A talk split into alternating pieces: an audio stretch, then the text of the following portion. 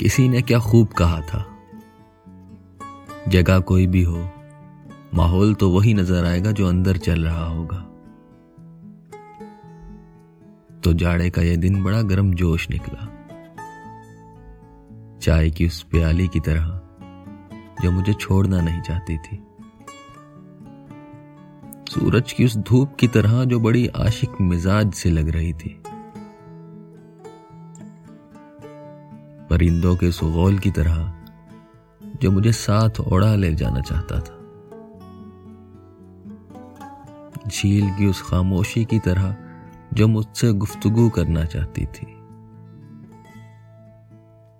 या फिर शाम के उस पल की तरह जो मुझे तुम्हारे साथ कैद कर देना चाहता था।